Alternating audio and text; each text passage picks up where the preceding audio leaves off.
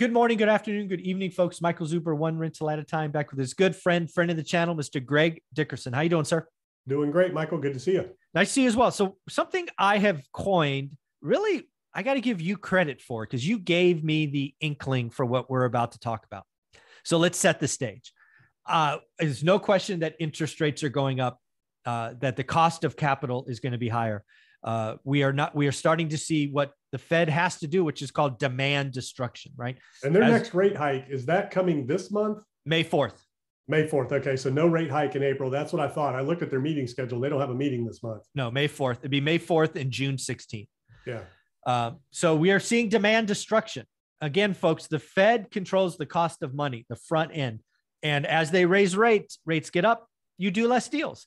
So I believe that is going to impact the, the housing market, right? Because less people are qualified. It impacts the demand side. Here is something that I think is shocking. Rates went up so fast in such a short duration off of such a low base. And the and the Fed stayed too low for too long, Greg. I believe you're, something. And you're talking about mortgage rates. Correct. Mortgage rates. Sorry. Yes, absolutely. I believe the Fed has inadvertently created what is going to go down over the next three to five years as supply destruction. Let me define that for you because it is a new term. I believe, and again, this is probably homeowners mainly. I believe there will be plenty of homeowners that would naturally be on the home owning scale of first time home, live there five to seven to eight years, which is average, and then move up. I believe what is happening right now, because 70% of loans have been recast in the last two years at rates that generally have a two or a three on them. Greg, I believe we're going to have a lot of people that refuse to move. They're going to stay with their cheap 30 year money because it is going to be a financial asset that benefits their family forever. Keeping cheap 30 year money, and it's just, they're just going to stay put. They're not going to go because when you move up, Greg, most people spend 80 to $100,000 more right? Over the last 40 years, rates have generally been going down. So the math was appealing. Now, if you look to spend 80 to 100 grand more, the rate could be double. And people are going to look at that with sticker shock, and they are simply not going to list, not going to move. Uh, so I think we're going to have a supply vacuum. And uh, I'll stop there and let me let you ask some questions. Yeah, you know, so we're talking about housing specifically, and Correct. yeah, we've already we're already seeing that and you know the theory is as rates go up, you know transactions will drop, values will adjust because the affordability index of the mm-hmm. housing goes down. Correct. Uh, in terms of what people can afford based on their payments. So the theory is is that if values go down, then the equity that people thought they had in their house goes down. Mm-hmm. Maybe their down payment is preserved, but any appreciation that they thought they had is not. So if you're a seller, what are your options? You're saying, okay, I need to sell, I want to move you know what what is there i know i'm going to have to pay more in a payment so that means i can buy less house what are my options so the question is going to be what are people's options if if you know interest rates are higher and your payments are higher for a house that's fine as long as the house prices come down and it's all relative because mm-hmm. where we were 3 years ago rates were a little bit higher but the housing you know prices were 30% 40% less whatever it's mm-hmm. gone up in the last 3 years mm-hmm. so it was relative so as rates came down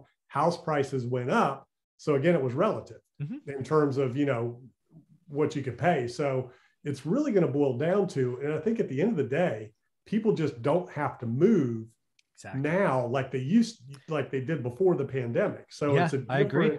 lifestyle choice. It's a different demographic shift. A lot of people have already moved, like you said, you know, that, that, you know, great migration has already occurred and they've locked in at these low rates. So they're likely to stay put because they already made that lifestyle choice in yeah. that move. And you know, right now we're seeing buyer fatigue because there's nothing out there. Interest rates have gone up, prices are through the roof, so people are just giving up. A yeah. lot of people, not everybody. Yeah, not uh, everybody. not every market, but that's what's starting to happen. Yeah, again, I th- and this is something just so you know, I'm asking all my experts. There's actually eight categories of people. Let me share it with you because uh, I'd love to get your opinion. And again, these are just wild ass guesses. We're just opinion. Just so folks know, I will be summarizing all of this data. So you can see I've already asked six of my experts. Uh, Greg will be number seven. So let me kind of lay this out and we'll start at the bottom at, at row nine. I believe because rates have shot up so fast, there will be percentages of people that would normally sell that will just simply refuse to. So, for example, I believe the largest percentage of people that won't move this in, in this cycle are what I call move up buyers, right? I'm I, normally they would sell their first time home, they would move to a nicer part of town, they would new, move to a bigger home, they would move to a newer home, something.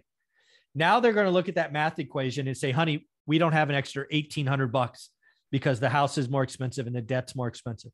Why don't we instead make the house we're in nicer or take a vacation or something else. So yeah, that's already happening. Add on, you know, renovations and people adding exactly. on. And we saw that happen 0809, same thing. So what do you think? Again, complete guess. What percentage of move up buyers and a negative percentage in this case do you think don't sell given just it's a it's for most people it's a bad financial move. Uh, so they're just going to stay put. What do you what do you think? Yeah, you know, I mean, I don't even know what percentage of the market that represents right now, but I'd say, you know, move up buyers, I mean, given the conditions right now, probably 90% of them can't because there's nothing yeah. out there.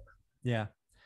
All right. So again, the I was just thinking about supply destruction, all the different areas. So now we'll go to investors like me, right? I own a bunch of homes. I got them at lower prices. I have cheap debt on them. What percentage of investors like me simply won't list because A, we can't find anything, right? We can't 1031. A, we've already cashed out, you know, because of high prices. We're just going to keep buying hold, right? We're going to be Wall Street and just buy these rentals and cash flow them at 6% yield. Do you think investors back off listing homes?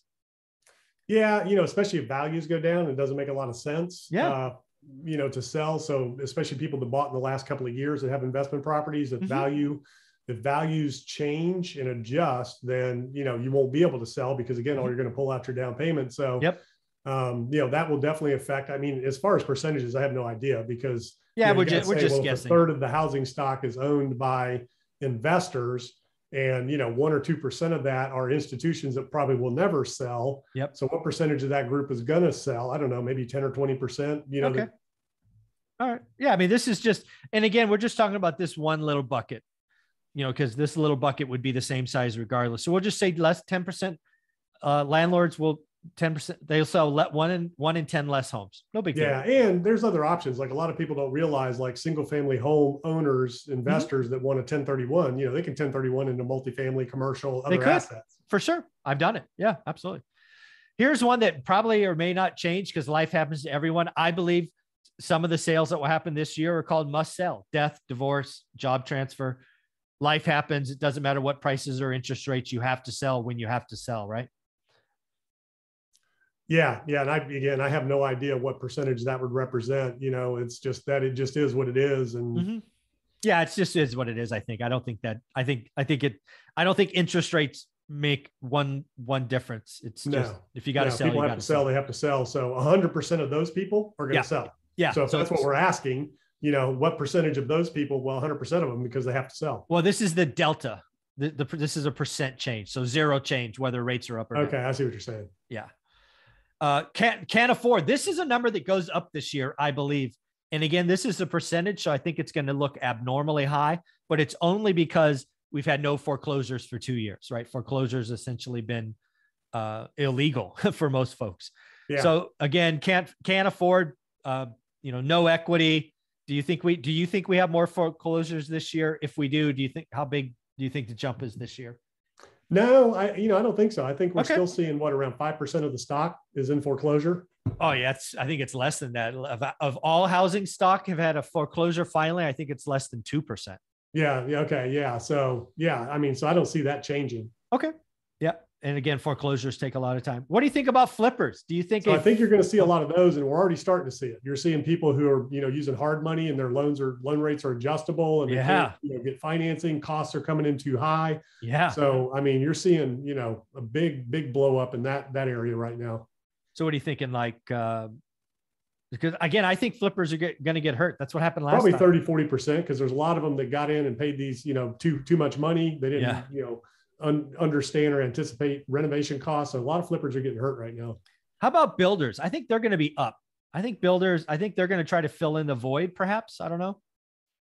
Yeah, but still, you know, there's going to be 25% of them they're going to that are going to fall out when the contract, you know, when the house is complete because their borrower can't afford the mortgage at the new interest rate. So yeah, you're. Um, I mean, you know, builders will sell. So I mean, I mean, they're not going to not sell. So builders will be selling. Yeah. So maybe up 10%. Yeah. Yeah. This is the one that I think is is very interesting to think about. Downsizing right? For the longest time, I've heard about baby boomers wanting to sell and trade down. Now, if you're a baby boomer and you happen to own your house free and clear, this probably still makes sense. But if you're a baby boomer who had to borrow money and refi for your college, your kid's college or something, and you're still carrying a mortgage, I don't know that you downsize because it's the same thing on the upway, right? Why would I downsize to a smaller house uh, and the mortgage payment is the same?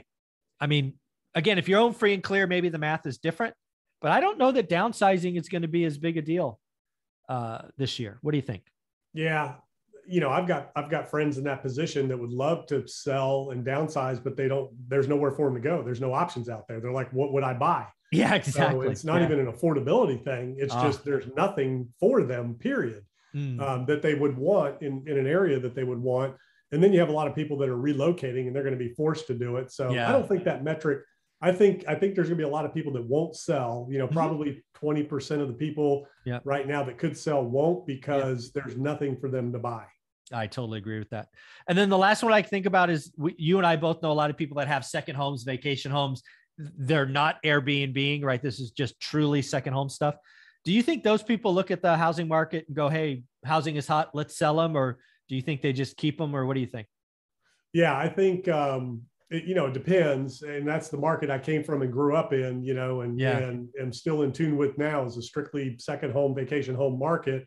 And, you know, you see the boom in those markets when money is good and it's cheap and it's easy. And you see the decline when you get into economic recession. So people will stop buying, which has already started to happen. Those markets are already starting to cool off, second home market. Uh, especially the vacation market, because you can't make them cash flow at the prices yeah. based on the interest rates. Yeah. What drove that market was cheap interest because they cash flowed for investment properties. And then, you know, of course, the pandemic moved people, you know, moving into those vacation houses, getting away from where they were. So those two big demand drivers are gone. So you're going to see a lot of a lot of um, you know supply destruction in that second home market. First. Yeah, I agree. Builders and second home market. Well, not not builder supply. They're still building, but you'll see supply destruction in that second home market first. Like 20% maybe?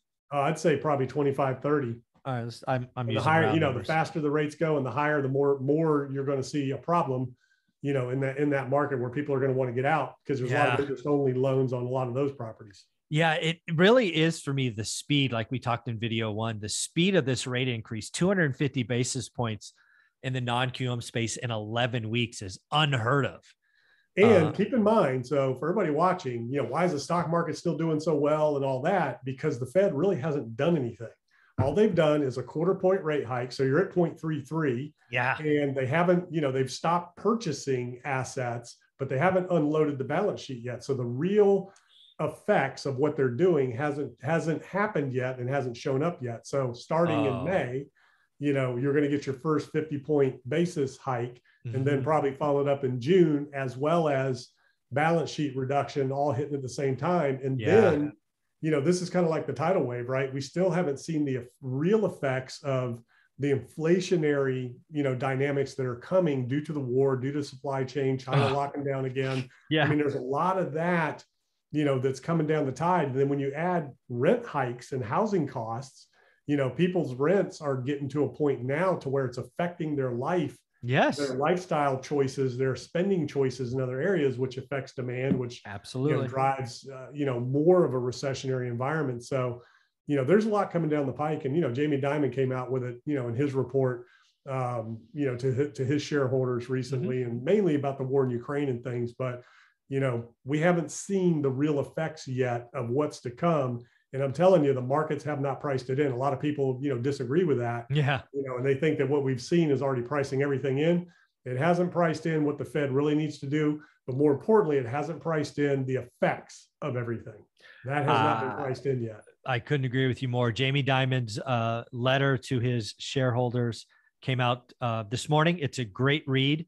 Uh, I read it this morning. It's um, it left me nervous. Let's just say that yeah. about what is. And coming. again, you know, it's just repricing. You yeah. know, so we've gone through deflation in assets, and we're going through it still in real estate. Where's that going to show up first?